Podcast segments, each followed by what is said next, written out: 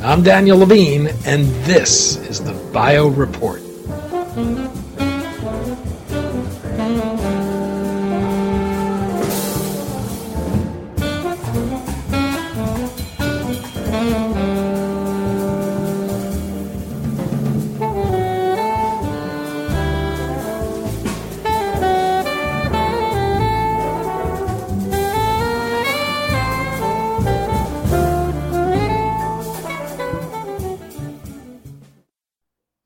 Gene therapies are among the most promising approaches to treating diseases because they carry the potential to cure chronic and progressive conditions. The problem is that the high cost of producing these therapies, which often need to be tailored to individual patients, limits access to them, particularly in low and middle income countries. Caring Cross is seeking to change that through its nonprofit model that focuses on enabling hospitals and health systems to manufacture advanced therapies locally and deliver them in a cost effective manner.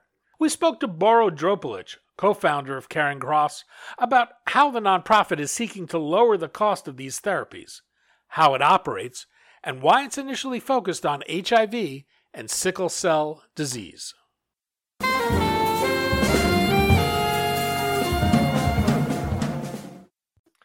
Boro, thanks for joining us.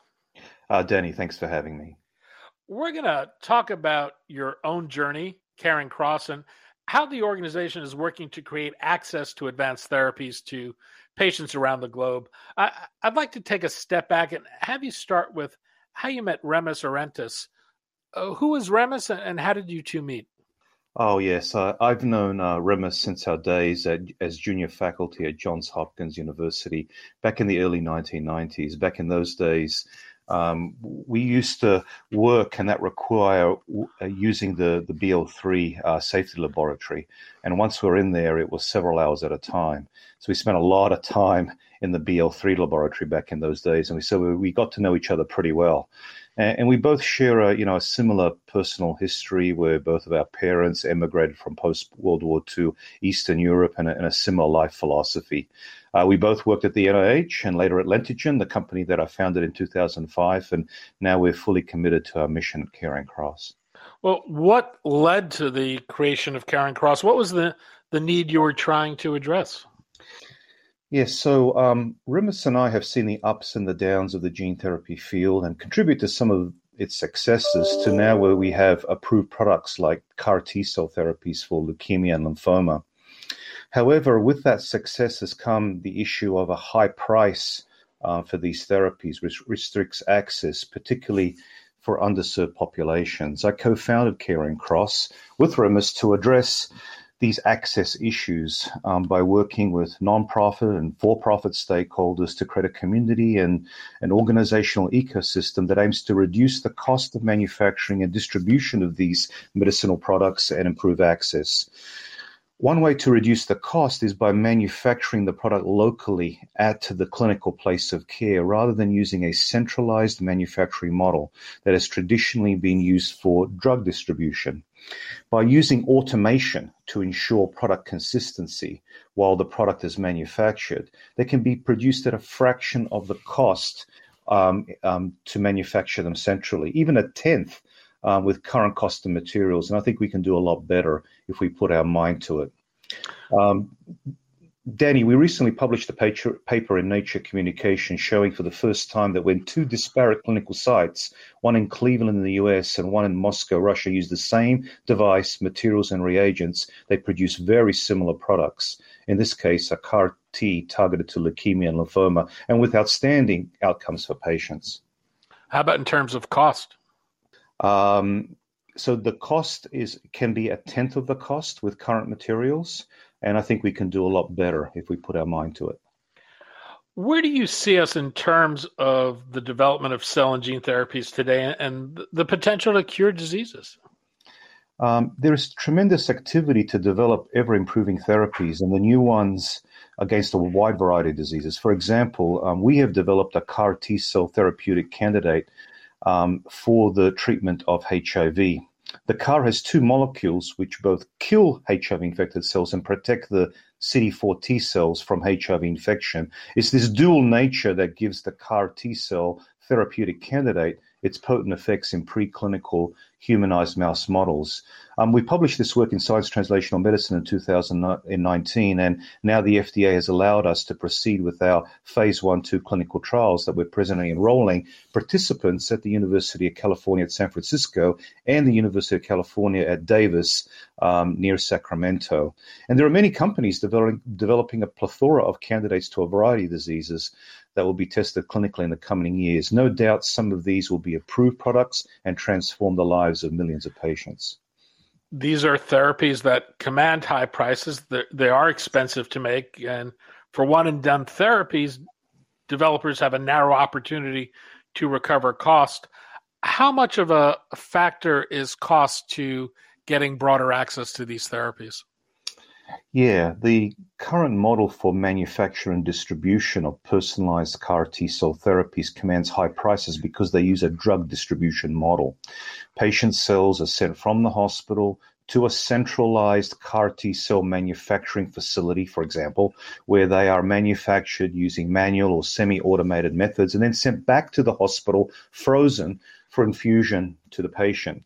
This is very expensive and time consuming, which is particularly important for patients with advanced disease. The high cost is due to the high number of personnel required to manufacture, distribute, and ensure product quality and custodial assurance for a CAR T cell product from a centralized facility. This results in the cost for a CAR T cell product that's in excess of $350,000 per dose and doesn't include any clinical costs associated with the therapy, which can add up to in excess of a million dollars. Such pricing is really not sustainable over the long term for healthcare providers and healthcare systems in our country, and such pricing is certainly not feasible in low and middle income countries. And this high price significantly restricts access, particularly to underserved populations. For example, even in the United States, it's very difficult for the uninsured to receive CAR T cell therapy since it's too costly for the hospital um, to do this without support from insurance providers. Uh, where are the opportunities to take cost out of that, particularly if you're going to stick with uh, an autologous therapy?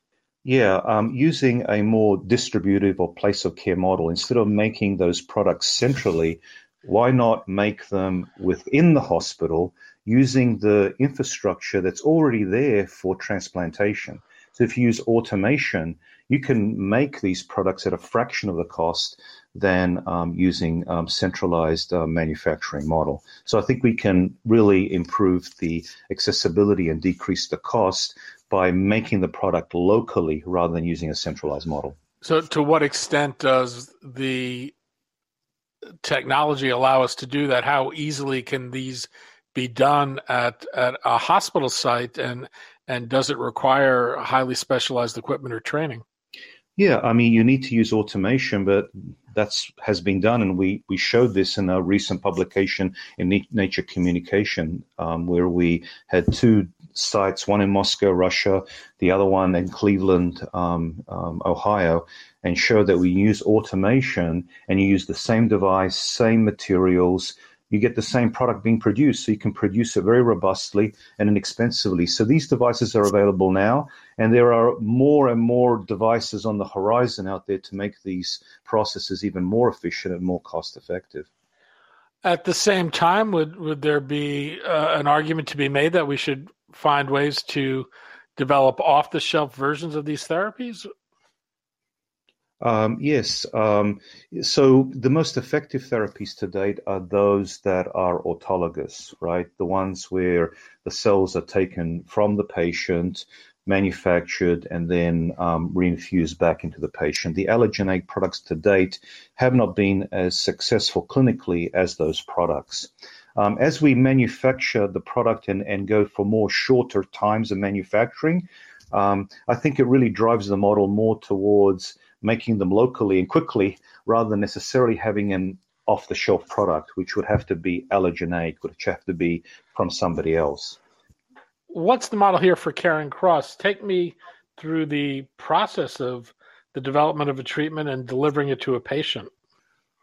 Yeah, the model is quite simple. You know, Caring Cross is a 501c nonprofit, and we obtain support from foundations, government, and some very generous donors.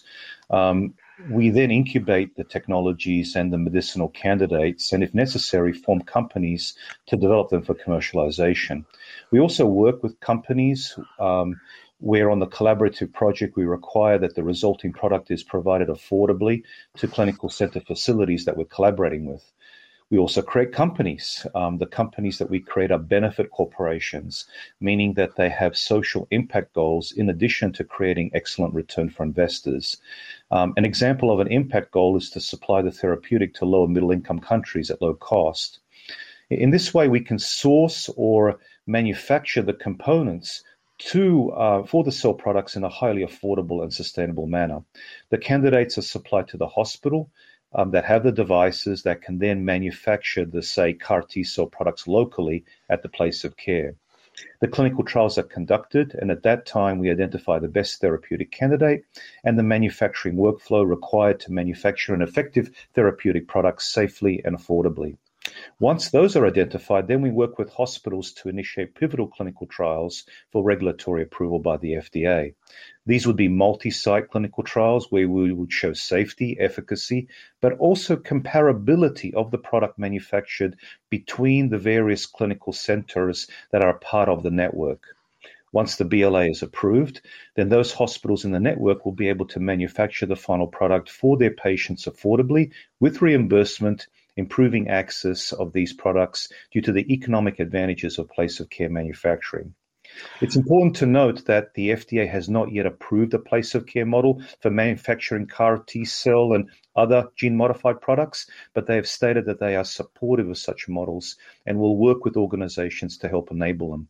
Our can- as our candidates reach safety and efficacy endpoints, it's our intention to approach the FDA and other regulatory authorities and work with them towards uh, approval. Uh, help me understand uh, collaborations with Caring Cross. What does Caring Cross bring to the collaboration, and what are you looking partners to bring? Yeah, so we have very deep expertise in the um, design and development and the manufacture of these kind of uh, gene therapy products. You know, um, the team at Caring Cross and our extensive network, we have deep experience. So when we collaborate with companies, they want us to help them um, with their um, the products, and we we are happy to do so. Uh, it, as long as the collaborating products, we can find a way to improve access and affordability um, for underserved populations. Uh, walk me through some of the projects you, you now have going on. Let's take a deeper dive into those. Uh, walk us through the particulars. The, the first is the HIV Cure Project. Why HIV? Um, well, HIV is a very important disease. There are 37 million um, people um, that are living with HIV. And um, while um, current um, drug therapy abates the virus replication, um, um, it's widely recognized that a, a, cure would be a best solution for the disease, um, since uh, many um, um, people living with HIV, particularly in low and middle income countries, um, uh, are not on sustained therapy, since they either can't afford it or or there are toxicities associated with it. Um, so our program is a what is called a duo CAR T cell, um, in which the CAR has two functions. One is is that the one CAR um, um, targets and kills cells that are infected with HIV, and the other CAR um, protects the CD4 T cells from being infected by HIV. It's this dual action, which in preclinical animal models in humanized mo- mice results in very potent um, effects. Um, and uh, we have now, um, the FDA has now allowed us to start our clinical trial and um, our clinical trial is um, enrolling um, participants at the uh, University of California at San, San, Francisco and at the University of California Davis, that's in the Sacramento area. And what's the development path forward? Um, so the development path forward um, is is that um, our hope is is that we will establish safety and efficacy um, and once we're able to do that, um, then what we'll do is um, approach um, the regulatory authorities um, and ask the questions what would be needed for place of care approval of, of, such a product, first in the US, and then also to start collaborating on clinical trials more broadly within the US and other countries around the world, particularly in those countries where uh, such a, a, therapy would be um, needed. How would a, a therapy like that be made available in low to middle income countries, and how would you go about distributing it? Right. So, um, in low and middle income countries, we would find a workflow that they could manufacture the product locally at, at the hospital.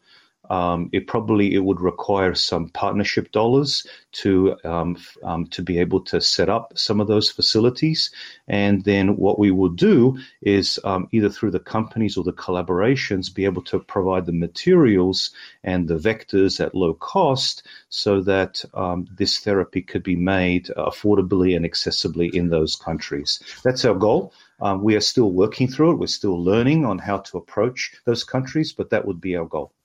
A second project you have is a stem cell gene therapy for sickle cell disease and beta thalassemia. What's the global need there? Well, there are um, 200 um, um, million people um, um, uh, affected with sickle cell and 70,000 uh, newborns born each year with beta thalassemia. Um, so there's a tremendous need, and, and many of um, these affected people are in low and middle income countries.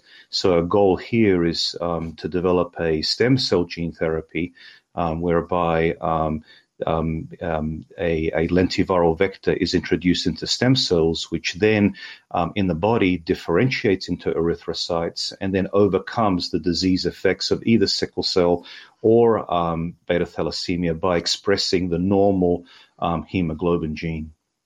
And where are you in terms of, of this project? What's what's the path forward for that?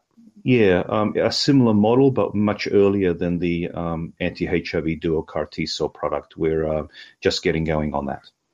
And again, if if these projects are successful, what's the the rollout here? What's is it a matter of finding partners in in each country or?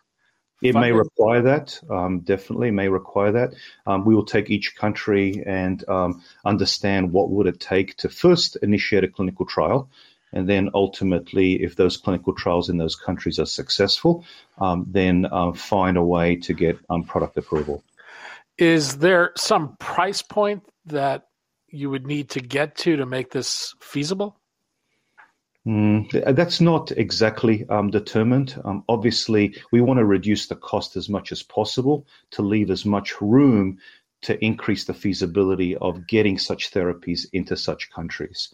Um, but we haven't got a, a, definite price point here right now. It certainly can't be in the in the uh, hundreds of thousands of dollars, uh, maybe not even in the high tens of thousands of dollars. Um, so our, our, we've really got to work hard in order to reduce the cost to really make such therapies uh, feasible and, and affordable in those countries.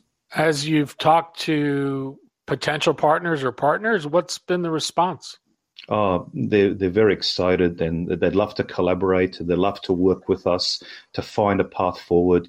And, you know, it's early days. Um, in Africa, there has been no uh, gene therapy um, that, um, to my knowledge, um, has been um, um, implemented. And so our role is to understand those pathways, work with our existing collaborators, and, and find ways to first get these things into the clinic as a clinical trial.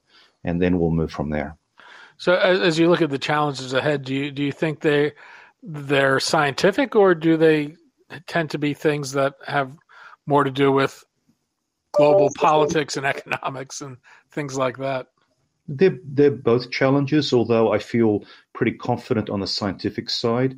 Um, you know, some of these um, types of therapies um, have been shown to um, work quite well. For example, the CAR 19 therapies for the treatment of leukemia and lymphoma are transformative for such patients. And we are using, you know, we're engineering cells. So, um, so I believe that both on the on the uh, the HIV and the sickle side, um, we'll be able to engineer our way towards an, an effective um, curative therapy. Um, the other um, um, intangibles, let's call them, um, they are more unknowns. And so for me, they are, are a little bit of a higher risk. Uh, but we have to, you know, we have to first show safety, we have to show efficacy, and then also we have to, um, you know, um, tackle and approach any other problems that may occur that may be um, less scientific and more implementation in nature. Boro Dropulic, co-founder of Caring Cross. Boro, thanks so much for your time today. Danny, thanks for having me.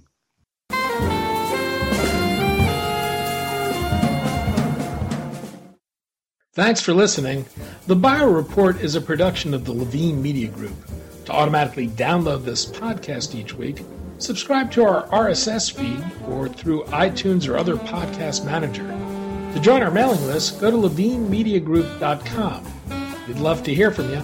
If you want to drop us a line or are interested in sponsoring this podcast, send email to danny at levinemediagroup.com.